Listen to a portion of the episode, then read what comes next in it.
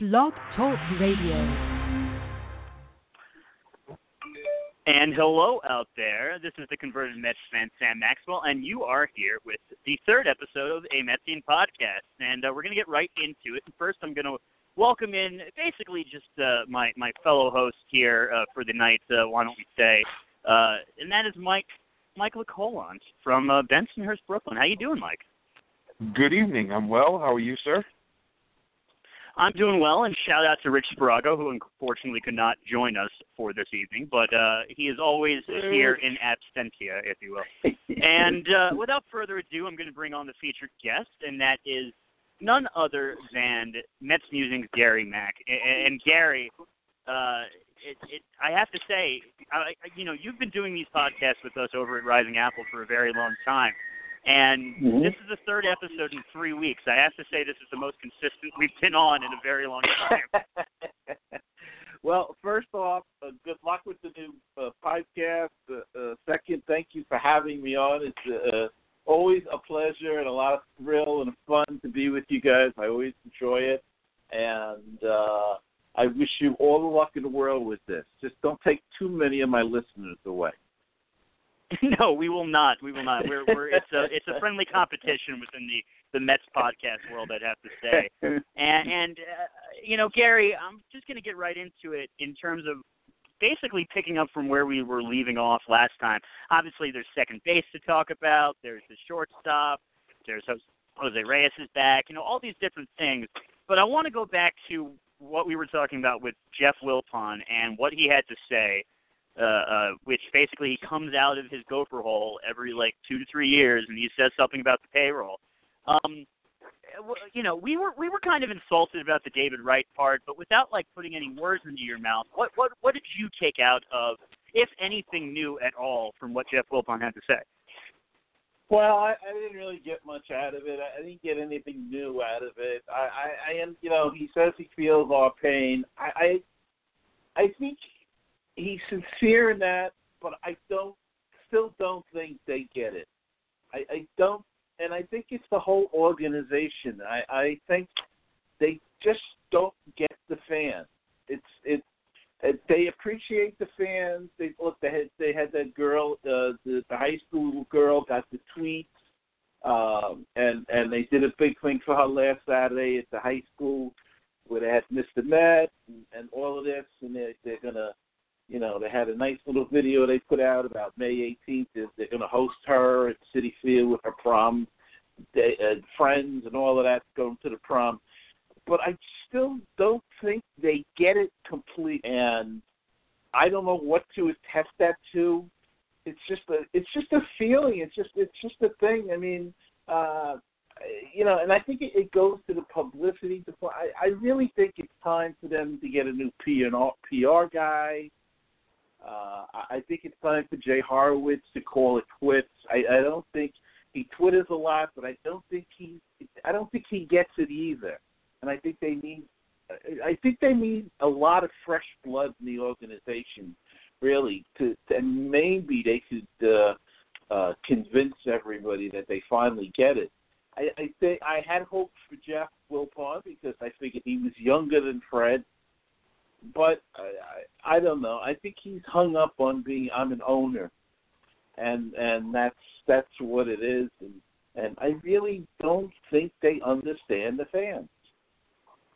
I'm gonna go with the the whole prom thing because I actually thought, like, as I was watching it unfold, I actually thought it was one of the stealthiest PR moves they've had in a long time because all of a sudden everybody was talking about the head. Nobody cared about the fact that that was that was the only headline, and nobody was talking just after there was some bad PR about you know Jeff Wilpon saying something. Uh, all Right. of a sudden, it's one of the like everybody's talking about this prom thing, and everybody thinks it's fantastic. They're getting it's getting ABC news. It's you know it's getting news across the nation on ABC. I mean, uh, like it that that you know maybe they did get a new PR person because that was pretty stealthy after everything that's been going on in the offseason. or maybe he's just been uh, on vacation and somebody did something. You know, I I I don't know. I I just you know, I think it's time for change. I, I think they have to. I, I also think they have to embrace the bloggers and the podcasters more. And look, you can you can discriminate a little bit. You you know who's gonna if you've listened to a little bit, you know who's gonna be like who's in their basement and 14 years old doing a podcast on the Mets, and who actually takes some time and puts together notes and gets guests and and tries to make it as professional as possible. Um, I, I I think they have to embrace more like that and get more of that publicity in. You know, if they they let us come in, made it easier for us to come in and cover the games. Could you imagine how much better press they would get out of that? And how much more people would listen and, and you know, and and say, "Wow, they're a pretty good open organization." But they they seem to be very closed, and this even goes to Brooklyn as well. It's it's very a tight thing. I can get a press pass to uh, the Hudson Valley Renegades with no problem. I can get a press pass to Staten Island Yankees with no problem. I wrote the guy. I said I do a podcast. I want to uh, come to the game, and and bam, the guy was waiting there with a press pass for me. Um, the Mets and the Cyclones give you a hard time all the time. So I, I don't think they and uh, and this is becoming the media of the fans, if you will, bloggers and podcasters, and I don't think they're seeing that, and that's why I, that's another reason why I don't think they quite understand the fans. I think they also don't quite understand exactly the position they are as a New York ball team at, in 2018 going with what you just said in terms of not understanding. They don't understand the fans, and they don't understand how to utilize the technology that they have at their fingertips mm-hmm. to you know, for the be- the fans' best interest and the team's best interest. And ironically, I'm not 14 years old, but I am in my oldest sister's basement right now. So I don't know what to say about that doing this podcast. Like, uh, but Mike, I don't think there is one thing else that you can necessarily say positive or negative about the the Wilpons. I guess I, you know, as my co-host, let's take it from there. Uh, you know what? Gary brought up a point of view. I I, I agree with the whole. I, I agree with wholeheartedly, but he's absolutely right. You know, in a city of eight million people, and a metropolitan area of you know fifteen, sixteen million people, it would behoove this organization to reach out, branch out. You know, and because let's face it, with that many people, you only got a few members of the media speaking on our behalf. No, no, they probably get it wrong more often than not. So I, I agree with Gary. Uh, this organization and even the media, to some extent, are really out of touch with the fans because look what look, look what happened with Terry Collins. The media protected Terry Collins from the fans for many many years, and then they kicked him on the way out. Everything that they protected him, they you know all it resurfaced again, and they just slapped him in the face with it on the way out. But for years, they protected Terry Collins from us. So that proves that they're a little bit out of touch. Uh, and I think it's a brilliant point that Gary points out. You know, and, and the Wilpons, isn't it funny, Gary, and, and you remember this uh, as well as I do. You know, when they came on back in 1980, they, they seemed to be a little bit more in touch then they are than they are now. They they've slipped along the way because they made enhancements to Shea Stadium. They gave it a paint job. They they changed the seats. And, and and you know put pennants on the outfield wall and and did a couple of things to make it more Met centric mm-hmm. and and and the to and the apple, Met course, feel, the apple. and to have Met feel feel more at home in their own park, and, and they were the ones who created the Mets Hall of Fame. You know, and and mm-hmm. the Brooklyn Cyclones, they've you know they've done a really good job with the Brooklyn Cyclones from beginning to end. It's a monster unto itself. That's mm-hmm. probably it's, it's probably why that's so it's so difficult for anybody to get a press pass, as Gary says. Uh, but uh, aside from how big they've actually gotten within you know the the the, the context of things, uh, they do a great job of connecting with the hood and connecting with the Dodgers as well as they should. Unlike the Mets, the Mets should be wholly Met centric. I don't care what kind of connections they want to make with the Brooklyn Dodgers. I'm already hooked. I'm I'm there, you know, 100%. And, and that whole connection with the Dodgers is great. Now, these are the same people who own the Mets and, and drive us crazy. When once upon a time, you know, they did things that we were more agreeable with. It's amazing, amazing. But Michael, you know, I have to wonder if a lot of that early stuff was being pushed by Doubleday as well. You know, Well, uh, I touched on this somewhat last week, uh, and, and perhaps you're right, because if anything, of the two partners, he brought uh, authoritative balance. I think he had the better baseball acumen, and he was probably, uh, well, as we're saying, probably just a tad bit more in touch with us than the Wilpons were. Now, both obviously come from uh, high, elevated social statuses. You know, from the from the metropolitan elite. They're rich, to put it plainly. Uh, but from the very beginning, it was Fred Wilpon and and uh, Saul Katz who originally put up the two percent uh, of the bid to to Payson's estate. Now they still needed somebody to come up with the rest of it, knowing that Fred Wilpon would be the managing owner. And lo and behold, Nelson Doubleday stepped in and and and accepted the terms. In a nutshell, uh, whoever was going to walk into that situation, regardless, Fred Wilpon was going to be the managing owner. So he's been essentially called, been calling the shots since day one. Now, as you say, Doubleday, perhaps he brought balance, you know, to the galaxy. Uh, obviously, we've seen to be out of whack without him ever since. So you you you might be right in that respect because we also know that he wanted to renovate Shea Stadium as opposed to building Citi Field, which was uh, Wilpon's uh, pet project. So I think it's just such a perfect point, Gary, how just because you have this pretty solid connection to baseball, you you went to school with Sandy Koufax, you played baseball yourself, you love baseball, you love the Dodgers. You know, Nelson Doubleday might not have been as big of a baseball fan as Fred Wilpon. It might not have, you know, it might not have been as big of a dream or or whatnot to own a baseball team one day. But it seemed like he understood how to operate one better in in New York. And uh, why why is it that um that you know I I know Mike has told the story so a lot of times, but why why is it that it, it segued out where, where Nelson Doubleday segued out and Wilpon had you know was the one who ended up staying in?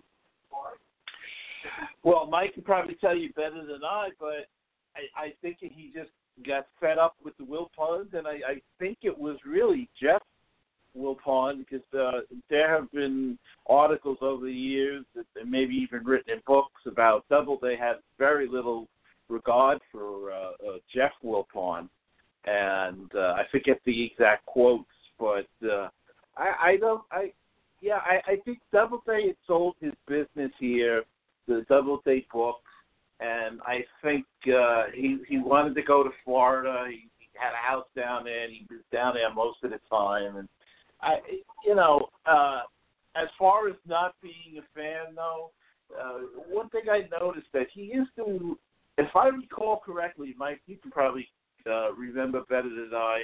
My memory uh, is fading about such things.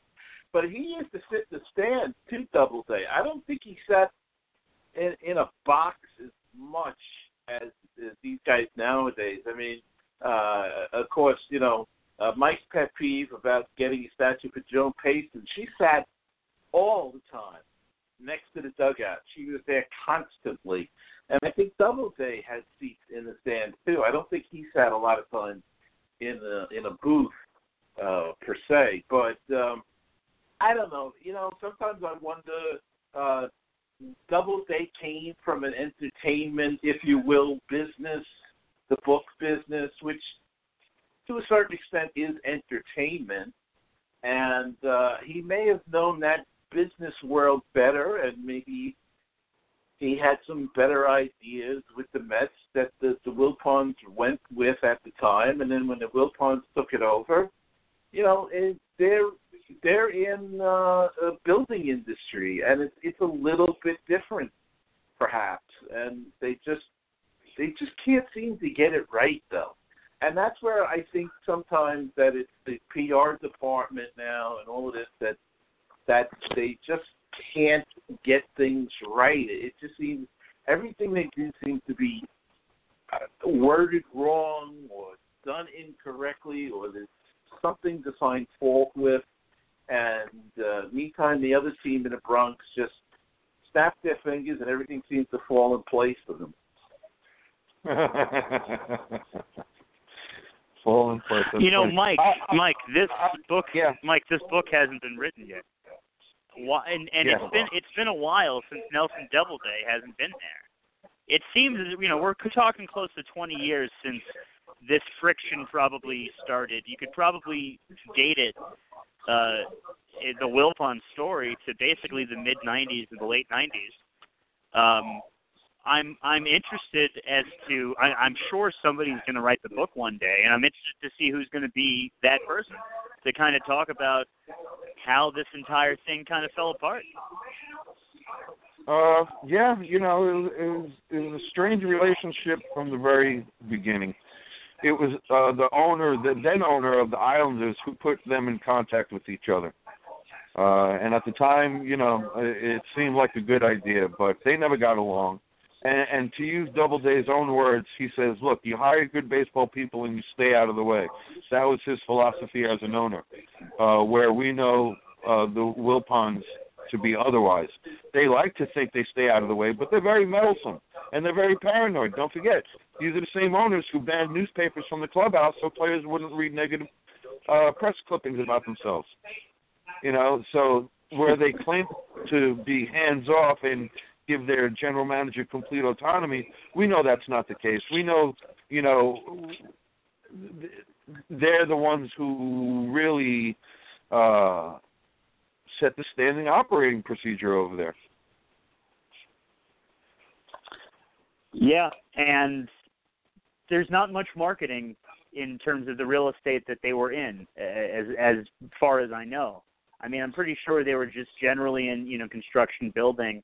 They weren't in like marketing a, a an apartment building or or what they they they, they everything you guys are saying. It I, I think you, you're spot on about it.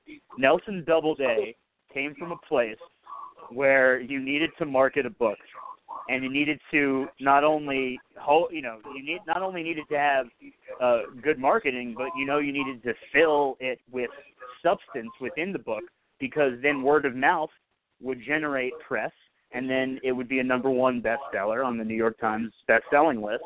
And spending money on quality would eventually get you more money, and then so on and so forth. And they don't seem to have that that ability to process that into mar- that marketing idea into uh, New York baseball. Uh, well, Yeah, I think their whole go- business it, model Gary. has radically changed. That's why their whole business model has radically changed. And, and what do I But mean by that? they weren't Madoff, good at Madoff they changed weren't, the rules. but they weren't good at it before. But they weren't good at it before Madoff, though. I mean, they were they. The only thing that Madoff provided them was the money. Was what they hoped was more money to compete on the Yankees level. That's all Madoff really provided them. It didn't provide them with the proper understanding of how to operate a baseball team. No, but the point about that is, you know, money hides a lot of mistakes. You know, uh, the mistake of 2006 was relying on guys on like John Maine and uh, Oliver Perez and Tom Glavine, and you know, we just didn't have the pitching, but they spent the money. Look, they took over sole ownership in 2002. Like I said, Steve Phillips left them with the highest payroll in the National League, and and they were a last place club. Uh, but they were just coming off a pennant in 2000. That overshadows a lot until it wears off. Then we saw the backlash with Art Howe and Duquette, and then Omar came in and convinced them otherwise. But their whole business plan was still centered around Bernie Madoff. Uh, it was Bernie Madoff who financed uh, uh, uh, financed Wilpon's ability to come up with half of Doubleday's payment upon sale of his half of the team. So he's been around for a while, and that's the way they did business. And without him, they're a little bit clueless, and they're in debt, and they're waiting on us to fill the park before they do anything else. Uh, as far as PR, Gary's probably absolutely right. Maybe it is time for Jay Horwitz to go because it's a little stale at this point. It's the same message year in year out. Uh, there is no difference going on, and and look how the Steinbrenner children have evolved away from their father. The judges' chambers would have never existed in the boss's era, but yet there it is. Fair, all Here, fair here. points, and and we're gonna, yeah, order, order. Okay, we can't go too far down in in complimenting the Yankees. but and, and that was and that was around. ownership's idea. That didn't even come from the fans. Ownership decided to put the judges' chambers out in right field. The boss would never have done that. Jesus. Talk about evolution. No. Talk about evolution. And um, all we get is, and I'm going to end this segment on this, uh, a word that we phrased about Jeff Wilpon last week, and I'm sorry to be so egregious about it, but corporate douchebaggery. That's the the aura we get from Jeff Wilpon as the way he talks to us about David Wright's insurance money. Get the F out of here. Even though I've cursed on this show before. But uh we're Did you know Jeff? around Did to- you know Jeff also played baseball? uh, I did not know that. Uh, well, he did. So it's even more Yeah. mystifying. I think he played. Did but it's get it's it's it's the it's the Bill Veeck thing. It's the kind of Bill Veeck thing. There's a reason why Bill Veeck never won a championship, yet he was an owner for 50 years or whatever it was. Well, he had a couple screws loose though too. So, but he did a lot. Yes. though. He did a lot. He did a lot for the game, and and um, you know, I mean, you can make the argument as well, like you said, the, the book hasn't been written yet. Maybe we can get Greg Prince to write it. Uh, That's what I'm but, thinking. uh, It's Greg Prince and and I I just throw in some some Mike rants about about the whole thing, and I think you got a book. um, but you know, you can honestly say they, they won one world championship and one pennant under uh, under Doubleday and Wilpon, and yet uh, under Wilpon's alone, they've won two no world championships and a couple of division titles. So I don't. know. Well, wasn't wasn't the wasn't the last better? pennant wasn't the last pennant with Doubleday still in 2000? 2000 was with Doubleday. The sale Oh, was was completed there? in December of 2002. Okay, I stand corrected then. So uh, then it's only one pennant. And, so they're tied almost. Well, no, they got two tied One up. pennant, Now I'm all one- confused. One pennant, two playoffs. One pennant, two playoffs. Uh, uh, series. Now, now I'm all confused. But anyway, I, I, I You, I you know what? think- How, how's how's this one for a litmus test? This is going to be the 10th anniversary of Citi Field. Let's see how how they handle this.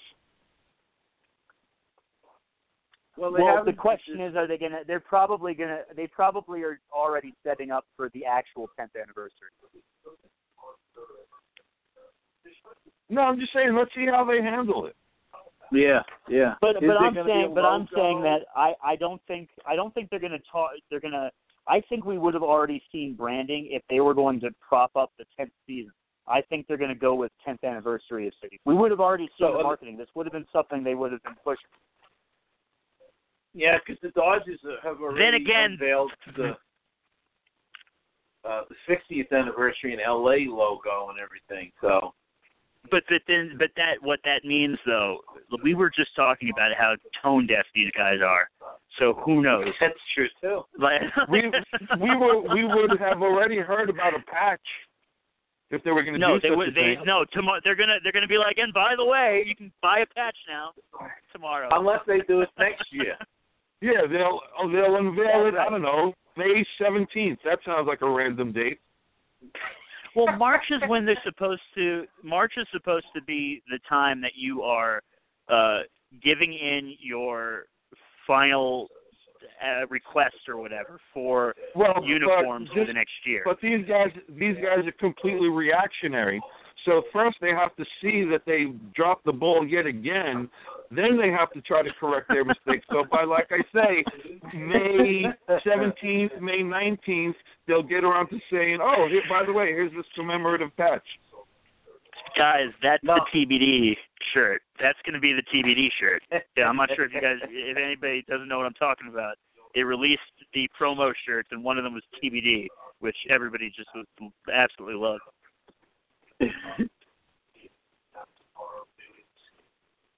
Well, you sound like you were going to say something, Gary. No, I, I was just gonna. I, I, you know, maybe they're gonna wait till next year and say, well, 2009, 2019. That's really 10 years. You know, we're not counting seasons. I don't know. Who knows? You never know And they nowadays what they're they gonna do. generally like anniversaries, even going all the way back to '86. They generally Yeah. like to promote anniversaries, although they kind of got that one wrong. Ironic. It was- Well, wasn't You know. wasn't it like a year early? uh, was it a year early or a year late?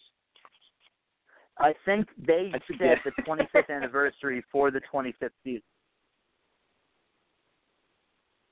No. So they're they're anyway. Uh, so we're going to loop back yeah. around to this era. The two we're going to loop back around to 2003 for the third episode. Um, but I want to move on to some actual potential moves that the Mets are going to make. And uh, the talk right now is is second base, in that they're they're down to four finalists: uh, Eduardo Nunez, Todd Frazier, um, uh, uh, Harrison, oh, J- uh, James Harrison, and I'm totally spacing on the first one. I should have had, uh, but uh, the the last one, oh yeah, of course, Neil Walker, the person I'm spacing, used to be a Met. Um, so Gary, I I got who I, I I got who I'd like them to focus on, like the, the two people of the those four that I'd like to focus on. But how about you? Who would you like uh, them to focus on? Well, uh, they, you know, it came out today or yesterday that Asdrubal Cabrera would rather play second base. So, uh, using that as a guideline, being that you you did pick him as your second baseman, I don't want Neil Walker back. Nothing against Neil Walker, but I don't want to bring back, you know, the, last year's team again.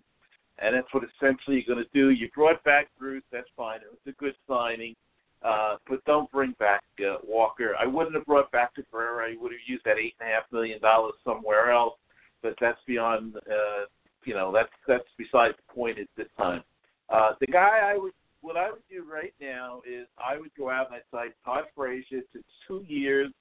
I don't know what what he made last year. I, so I don't know, twenty million, twenty one million uh, for two years if he take it, and um, I, I'd look shop for another relief pitcher that they could get fairly reasonably.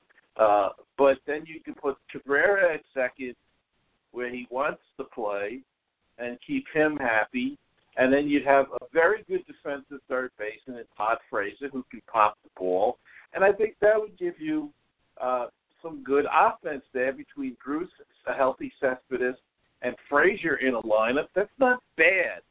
Uh, hopefully, uh, either Gonzalez or Smith at first base, whoever uh, can prove themselves to be. It's probably going to be Gonzalez. I can't see them signing him and uh, not playing him at all. So um, I, I'm going to look for Gonzalez at first. And look, if he's healthy, that could be a good signing as well. So uh, potential there could be pretty decent. Uh, but that's the move I would make. I wouldn't bother with Moustakas or, or uh, you know, I'd like to get Harrison to play second, but then that puts Cabrera third. So I'd rather get a third baseman in a Frazier, who, by the way, could also play first base in a pinch. So um, that's what I would do. I'd go after Todd Frazier.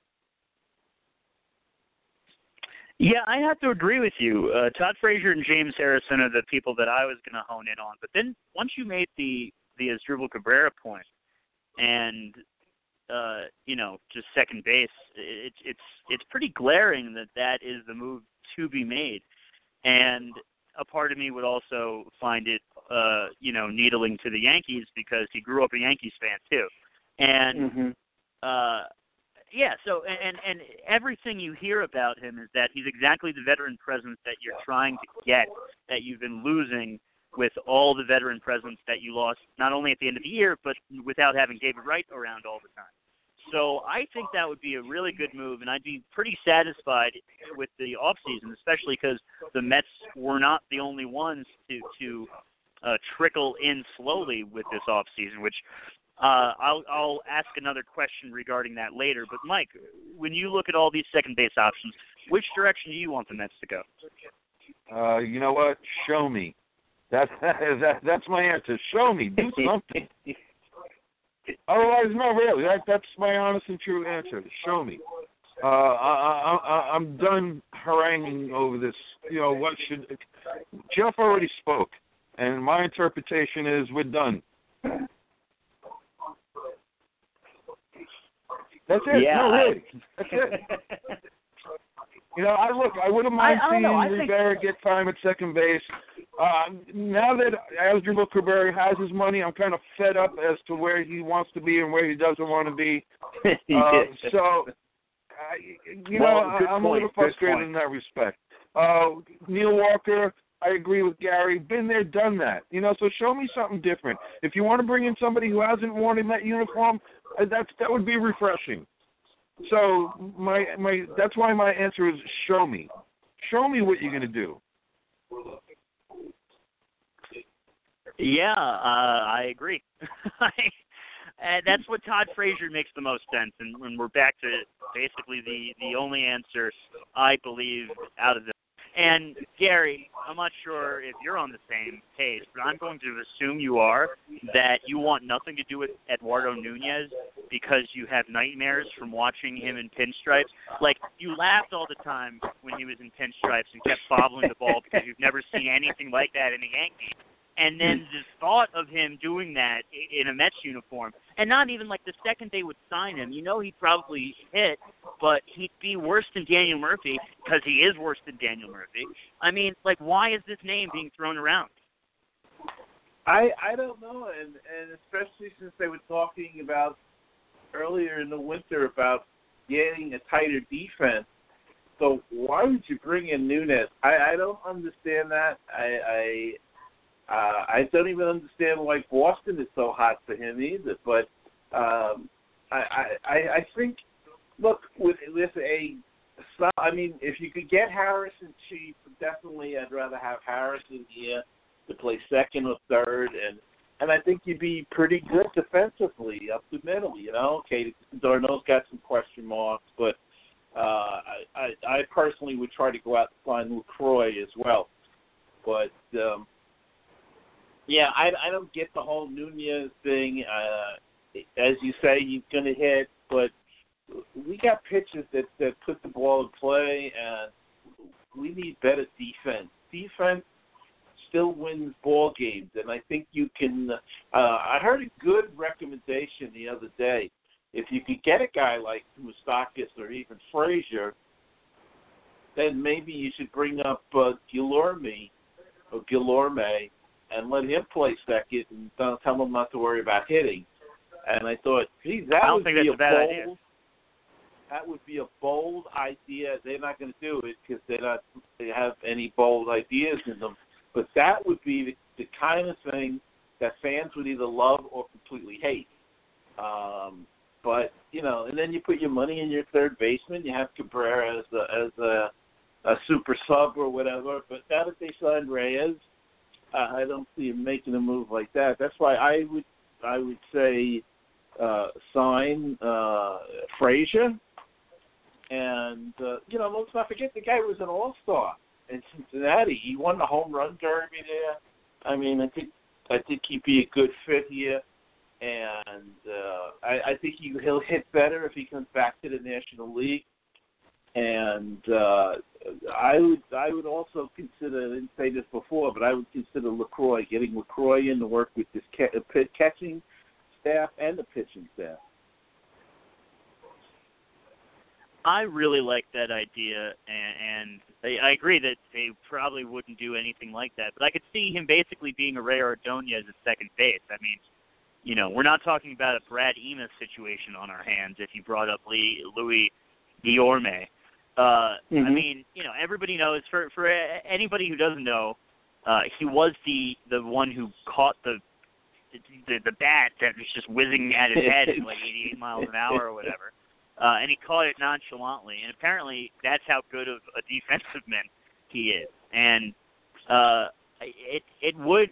I, I think they would not necessarily. They, he'd have to probably win it out of spring if this was the direction they were going, and uh, just because you know Sandy kind of plays that game. And, and what what say you, Mike? You you, you follow the uh, the Mets minor leagues a lot. When, when seeing this kid, what, what what's your opinion of all that? I'm not sure. Uh, I'm not sure. You know, all, all I know is they got Thompson and and and Peter Alonso uh, are probably their best prospects that I can come up with right now. Uh, Otherwise, I don't know, man. A lot of question marks. Can't add much more than that. So, so the Mets haven't given us too much to talk about this off season. So before we move on, I'm going to check with you guys uh, if there's any last word regarding the off season before we move on to number three. Gary. I wish it would end.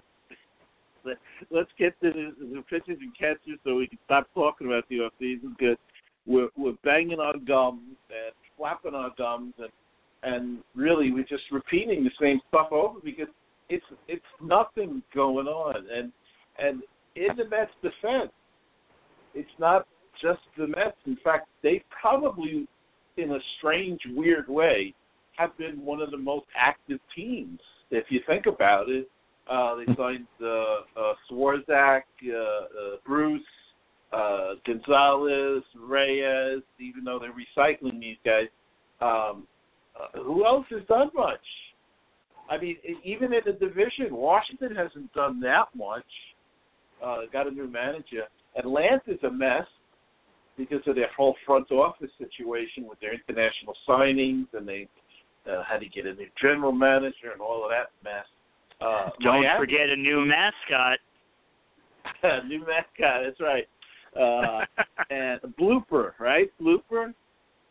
And it's awful. Uh, let's we don't even, we don't need to give him too much time. uh, Miami, I mean, they've stripped that team down to nothing. They're going to be playing a Triple A team, I think. Um, and Philadelphia hasn't done much. So really, in our own division, there's not a, a lot of moves that have been made. And when you look all across baseball, there's nothing going on uh, you know, the, a whole slow market for free agents this year. You, you know what? This one's way, way, way out there. Uh, about Miami. Now that you bring them up, and Derek Jeter, he's catching hell, man, and it's not his fault. I can't believe not one person has brought up how much of a crook Jeff Loria was. He put the uh, he put the Marlins in that situation. Jeter had no choice. Jeff Loria is such a crook. You go back to the three card Monty they played with the commissioner to get him in that place, and how he ripped off Dade County to get that stadium, and then cashes out. Criminal. And then Derek Jeter comes in and tries to yeah, it's really know, clean up, and, and now he's he's essentially you know the devil. Oh my God, Derek Jeter. It's amazing to me how no one has brought up Jeff Loria in this whole Miami fiasco or perceived fiasco. Yeah. No one, brings, no one brings up that uh, Huizenga did it. He wins. He wins the World Series yeah. and then cleans house. You know, nobody brings that up. Well, and this is yeah. reminiscent. Uh, I mean, of the old Philadelphia A's when Connie Mack did the same thing because he couldn't yep. afford to keep those guys. He had a million dollar infield back in those days and couldn't yep. keep keep them and, and sold off all his pieces. I mean, you know what? You know, it's they funny that we're league, we're going all the way the, back.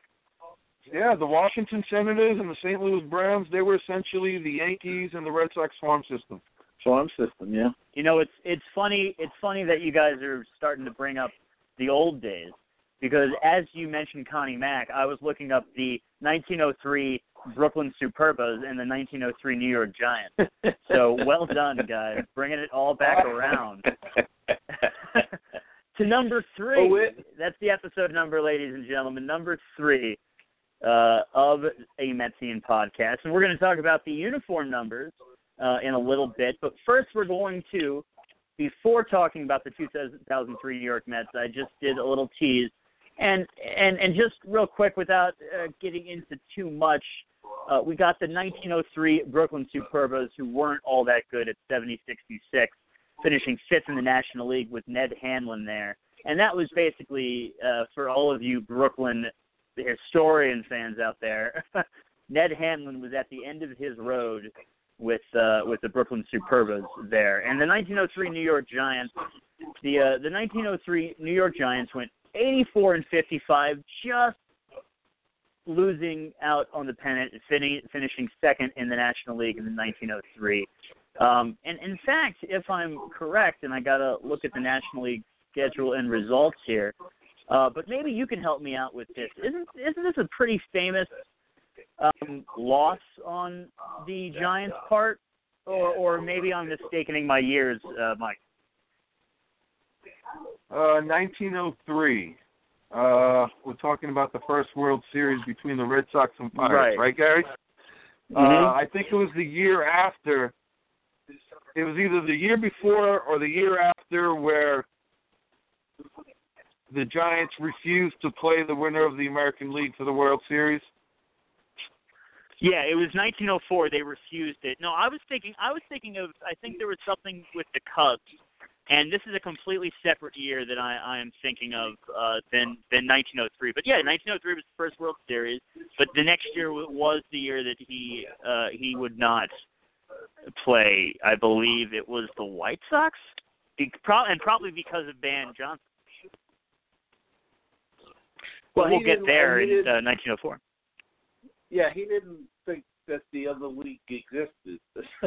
and McGraw. Right, he Right, wasn't right. recognized. Yeah. He, wa- now, he, he now wasn't up without getting recognize too without getting too far into politics, imagine if a presidential candidate refused to to face somebody. yeah, I, I don't I don't believe they exist. Any anyway, uh, moving on from from the 1903, I just uh, we had to drop that on there with the State of the Union coming up, but 2003 New York Mets. We're back around to this. This is uh, Art Howe's first year. Mike, it, it- you know, I think you got to take it away here with the 2003 New York. Uh, wow. Uh, to me, just a, a, complete disaster because it wasn't just about the season in and of itself. It, it, was the future that I saw, and it was bleak. Uh, Bobby Valentine was gone, and you know Steve Phillips had to follow. It was just a matter of time. And of course, this is the first season that the Wilpons, uh, you know, sailed forward uh, on on the SS Wilpon, as I used to say, the rudderless SS Wilpon set sail in, in 2003 without Doubleday, and he shut it down. He shut it down because, like I said, back to the one of the infamous fights between the Wilpons and Doubleday was over either renovating Shea Stadium or building Citi Field. Well, now that Doubleday was out of the way, and he forked over 50% of the payment due to him, and he was due to make three more payments to him over the following three years to satisfy uh, Doubleday's share. But uh, he immediately jumped into, you know, seeking out financing to build Citi Field, and he took it out on the club. He said, "Shut it down," and Duquette wasn't allowed to spend any money. And here we go, 69 and 92. So, uh, you know, that went on the following season as well. And I was no big fan of Art Howe. So I was completely miserable, uh, you know, from going from a National League championship in, in 2000. Here we are, just a, a, a, a short three years later, uh, and we're back to the same old, same old again. And, By that's the way, uh, that that that record I think I read off was the Pythagorean win loss record. They actually lost 95 games. Yeah, you're right. You're right. That was a quick, uh, quick glance. 66 and 95. Uh, but nonetheless, it was the future that I saw, and, and it just made me so sad because I thought, here we go again, here we go again. And like I said, it was just a matter of time before Steve Phillips got fired. There was no way he was going to stick around after firing Bobby Valentine. Both of them deserved it. And, and you know what? Good for good for the Wilpons because when they got around to firing him and how they fired him, I was pretty content with their tone of voice. You know, we complain about them, but I was pretty satisfied with their with their tone. Uh, but uh, no, I wasn't satisfied at all with Art Howe, and, and you know Duquette. He was just uh, he was completely impotent. He wasn't allowed to do anything. So, ah, 2003. That's that's that's it right there. Ah, exasperation with this team. More of it. Shane Spencer and Karim Garcia, Gary. What went wrong? I, you know, I, I was looking at the, this today, and the opening day lineup actually had three future Hall of Famers in it, and you have to shake your head and wonder what what the heck went wrong. Roberto Yeah. Alomar, Yeah, Tom Glavine. you know, I, I I think I was wrong about Shane Spencer. Shane Spencer and Karim Garcia don't come there till the next year, but but excuse me. Yeah, yeah. But um you have to wonder what the heck did go wrong with this team. I mean, you know, I mean, even the pitching wasn't awful. They had Glavine, Leiter, uh, Heilman, Trachsel. Um, I don't know. It, it just it was a mystery to me. And and Art Howe had had some minimal success, but of course, you know, Piazza was injured most of the year. I think he only played 68 games that year, and and that hurt. And and look, probably the only bright spot of that season was Jose Reyes uh, making his debut in June. So um, it was a rough year. It was really terrible, and like Mike said, they wouldn't let Duquette uh, spend any money, and uh, you know, and, and it showed on the field. You know, it's funny because David Cone was also on this team. Well, briefly, right? He, Yeah. Five that games. comeback Five games. Yeah, Yeah, he was 40 years old. yeah. And then You he's know, bad you have now. uh, You- You're talking about what he said about the '98 Yankees versus the '86 Mets. Yeah, yeah, yeah. Come on, He didn't play for the '86 Mets. What does he know? That's right. And some somebody also pointed out that somebody also pointed out that Darryl Strawberry got 101 games in for the '98 Yankees, Yeah, he was the DH. And then and then had the cancer. Well, yeah. So I mean, Um, you know, but- like there were there were some other circumstances that involved why he didn't play more games even. Right. You know, so like like not to not to obviously you know, I I hear where he's coming from with the 98 Yankees, but I you know, I I would like to see and you basically have to simulate it several times over on on a seven like you basically you'd have to simulate it several times over a seven game series via video games, maybe let's say a hundred times. And I think only then could you actually get a serious, you know, allegorical explanation as to how, you know who would win in that situation. hmm If you want to take it, Mike. No. no comment. Done. Done. Number three, ladies and gentlemen. Number three. Okay, so I'm sure you guys have taken a look at this. I think it's pretty clear, Gary, who wins number three, but I'll allow for you.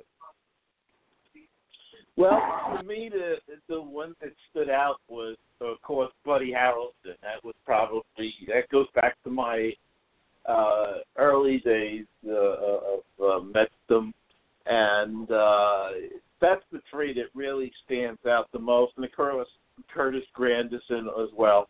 The last few years, but uh, I have to you have to go.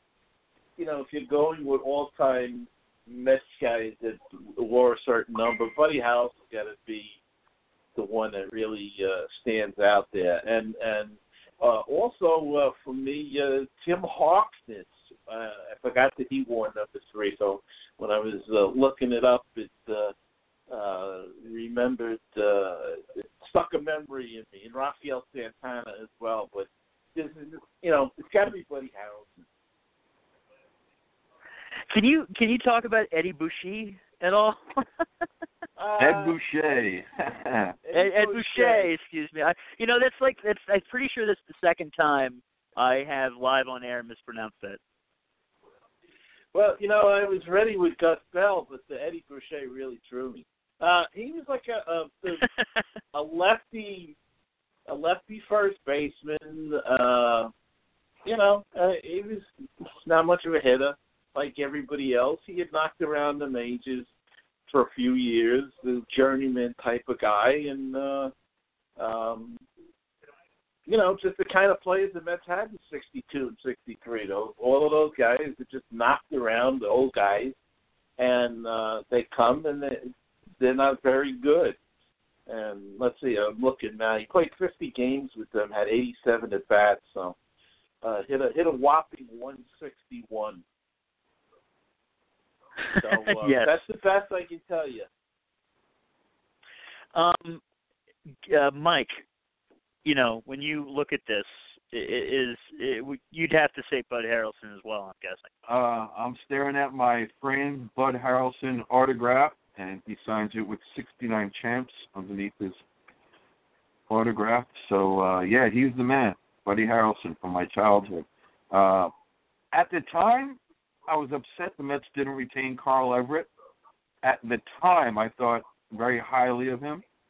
Uh, you know, the way things turn out is another thing. But at the time, I was like, yeah, I was very happy to get them, get them, and, and I was upset when uh, they they failed to retain him. Uh, Alex Cora on the list. You know, back when he played for the Mets and during his career, they always said he was a manager in the making. And look, he's going to debut as the Red Sox manager this year. Uh, who else is on this list? Uh, Rafael Santana. How could you not mention him from the 1986 champions? Uh, smooth, slap hitter, smooth. And Richie Hebner, the, Uh, the, yeah. the ditch digger. Yeah, Richie Hebner, the ditch Richie, digger. Richie, Richie Hebner. Uh, what a name! What a baseball name! And he and that was his only season as a Met. Yep. Yep, and he was happy with that. uh, He when, hated so, it here. You know, for me, Damion Easley, uh, Omar Quintanilla, and Curtis Granderson. And I, I only say Omar Quintanilla. I mean, he wore it briefly, the uh, ba- basically just for all the second half of 2013. But I always liked Omar Quintanilla, Gary. I, I thought that he was really like a spunky. You know, he he obviously was a 222 hitter, but I thought he was a spunky 222 hitter. yeah, he was one of those guys that said, you know, uh, we talk about this at the bunch of Mets fans at work. We talk about this how you, you have teams and you have guys that in your memory stick, and then you look at their numbers and you go, boy, they weren't really that good, were they? But you know, they might have had their moments as as a as a Met or whatever, and and that's what you stuck with. That's maybe you you were young and and the the guy you know caught your eye. You liked the way he played, or you liked his name, or whatever. And uh, and I think that's a big part of fandom that people sometimes rec- don't recognize that you have to uh, go with the big stars all the time. I mean, Benny Agbayani. I mean, uh, Met fans remember him like crazy. Was he a big star? Nah, he had a nice little career, but we remember him fondly because of the, the throwing the ball in the stands, and of course the the, uh, Grand Slam homer. I think it was in the Japan Bowl there when they played Japan one year. Uh, it's just things like that. So, um, you know, Mark uh, he was one of those guys. He was a little spark plug, and uh, um, you know, it, it played all kinds of different positions that's that's why you probably remember because he was in around different second, third, short, you know, all those utility things. And he will always be the answer to the trivia question: Who was the starting shortstop uh, the night that Johan Santana threw the first no hitter? Uh, there you go. And and I'll always appreciate that. And we'll wrap it up. We got to wrap it up with Curtis Granderson. Mike, I think that and and you know his legacy's over. Uh, well, his legacy really, his Mets legacy's really just beginning, but his time as a Met is over. And where do you think his legacy goes from here? As someone who uh, was underwhelmed by his signing, uh, he leaves in, in, my book great Mets. Uh, he was an outstanding person, and in 15 he carried us through the summer until the trade deadline, and then everything changed. Had he not carried us, uh, guess what? No National League championships. But uh, I mean, he was an outstanding person. Uh, he won me over. I guess that's the right way of saying it. For someone who was lukewarm to his acquisition, uh, he won me over. Uh, sure, he had his faults and this and that and the other. Good Met. I have nothing but fond memories of him. Uh, and hey, what more can you ask for? I mean, as a fan, that's what you want to hear as a player, right? I I, I appreciated him. Mm-hmm. I appreciated his efforts, and I appreciated his games and the way he handled himself, and, and the the the uh, the presence he had in the locker room. Uh, that meant a lot to a lot of young players. Uh, and if you don't think any of them benefited by his being around, uh, you're probably mistaken.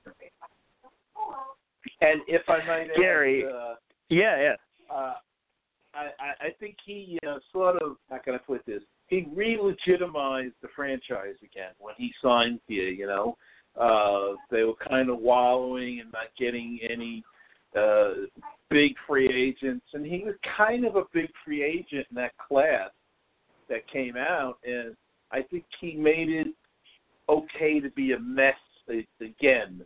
You know, there was that lull uh, where they were struggling with the uh, the collapses and all of that, and the team went down then after 2008, and uh, I think he just uh, again the, the best way I can describe it is re-legitimized the franchise in a certain extent, and and uh, made it okay for Cespedes to come here and to re-sign here, and uh, you know so uh, we have to thank him for that. And he was a great guy in the community, and, and, and like Michael said, just an all-around nice guy, and really won people over.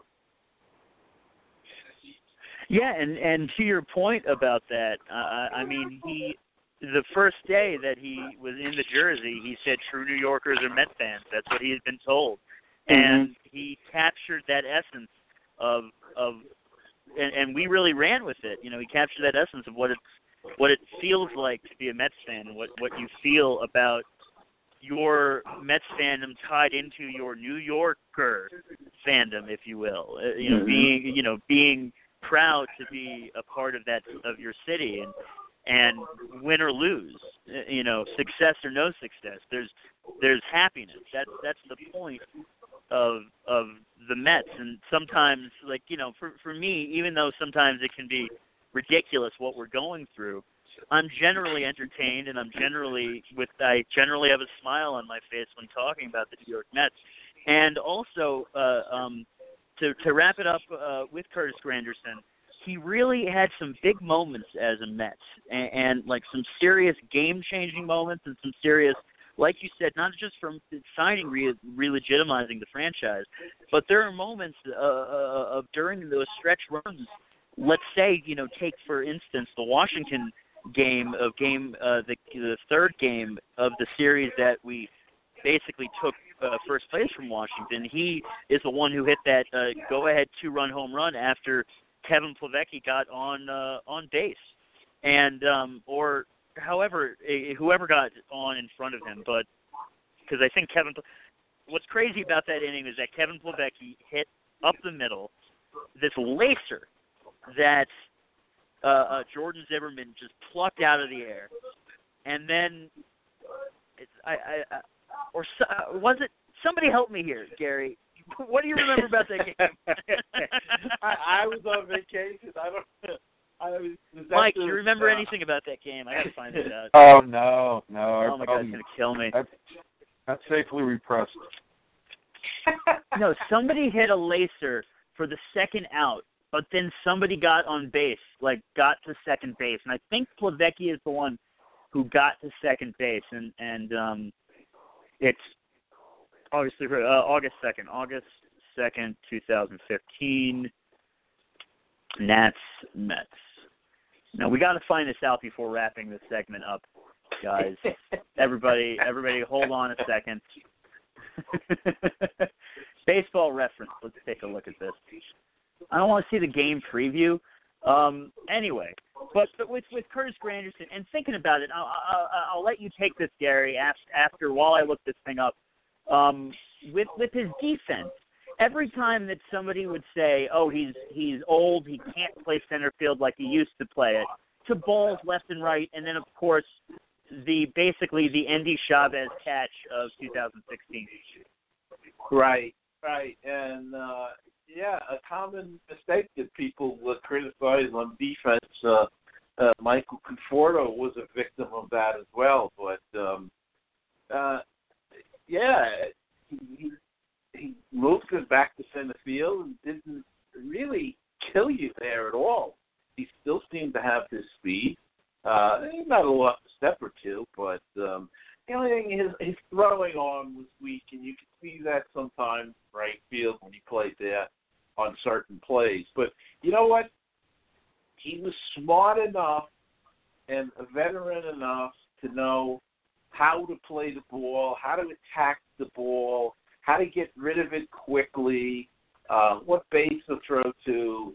So that kind of could make up for some of the lack of arm strength. And uh, I just think he was a very heady player, and uh, you know, and and as we said, uh, good in the clubhouse. Uh, you know, who who can forget when Du- Duda got traded? That little video they put together where he, was, you know, hanging on, don't go, and and the whole the whole thing with Duda on Instagram. He he actually humanized Duda. He made Duda more likable and and uh, um, I guess human. I don't know. You know, brought him out of his shell. He opened him up a little bit. Exactly. Yeah. So so I found it. I found it. Uh, Kevin Plawecki walks to open the inning. Noah Syndergaard bunted him over to second base. Ruben Tejada, remember that guy? Yeah. Uh, he lined out to the pitcher, and it was sick because all of a sudden it was like, oh, the momentum's gone.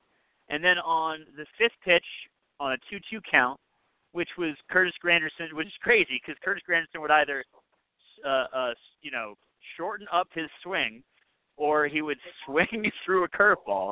But on this pitch, he hit it for a home run, and Plawecki scored. Then Daniel Murphy hit a crazy home run on the next pitch, and then Johan uh, Cespedes hit it on the second pitch. He hits a single, and then Lucas.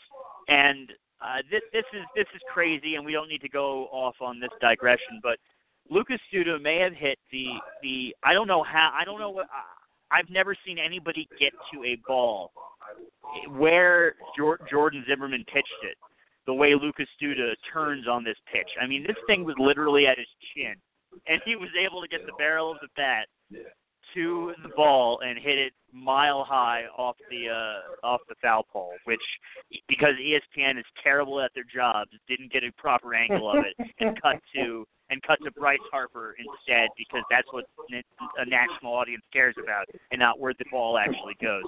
Oh my God! So anyway, end, end of end of digression and end of rants. Uh, we're going to bring it back around. Number three, everybody. I think off the top of my head, without even looking at the the list, I have to say obviously Bud Harrelson takes it, but Curtis Granderson in four years, three and a half really, uh, made an indelible impression in the number three. So kudos to everybody to wear the number three in New York Mets history. And uh, without further ado, I'll bring it around to our last word, and I'm going to go to our featured guest first, uh, and that's Mets Musings. You can go to MetsMusings.com, Mets Musings One on Twitter, and find his podcast. Uh, I was going to shameless plug for you, Gary, but take it away. okay. Um, last word. I just I, I want to see what happens the next couple of weeks in the whole world of baseball with the free agents, you know, uh, still available. And uh, I can't wait for spring training. I think that let's let's leave it there. I can't wait for spring to start. Thank you, Gary, as always, for being on, and appreciate uh, your first appearance on a Metsian podcast. Thanks again. My pleasure, and lots of luck, and, and uh, hope it goes on for many, many years.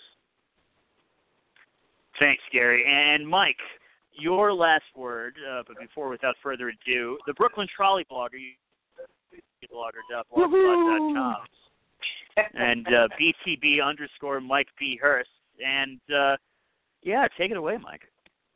And people think that's my name too. That's Mike from Bensonhurst. That's what that means. Anyway, that's neither here nor there. Unlike Gary, I can wait for spring training, and that's because of Winter League Baseball. February first, uh, the Caribbean Series starts, and on February seventh, they'll decide another champion. So uh, I'm excited for that because uh, you know, for me, everything in due time. Uh, I need to get to hockey and basketball and football, and I need to get through winter leagues, and then baseball can come around again.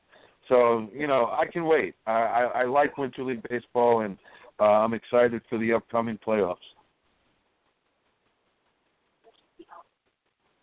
My last word is Tyler Clippard pitching in the ninth inning. Fly ball, Ryan Zimmerman. Jayson Werth singled. Clint Robinson lined out, and then Jose Lobaton flied out, and the Mets were virtually tied with the Nationals, and the rest is history. And I am hoping to say the rest is history with a much better outcome at the end of 2018 than 2015. And when I say much better outcome, because you would think, you know, making the World Series would be an excellent outcome, but a much better outcome would have been winning in five and not blowing three of the four games. But without further ado, I bring you to the end of a Metsian podcast, this third episode. Thank, thank you uh, everybody for joining us. Thank you for listening, and uh, we'll catch you next time. Uh, thanks, Gary. Thanks, Mike. And uh, the only thing left to say is, let's go Mets. Go Mets. Go Mets. Good night. Good night. Night, everybody.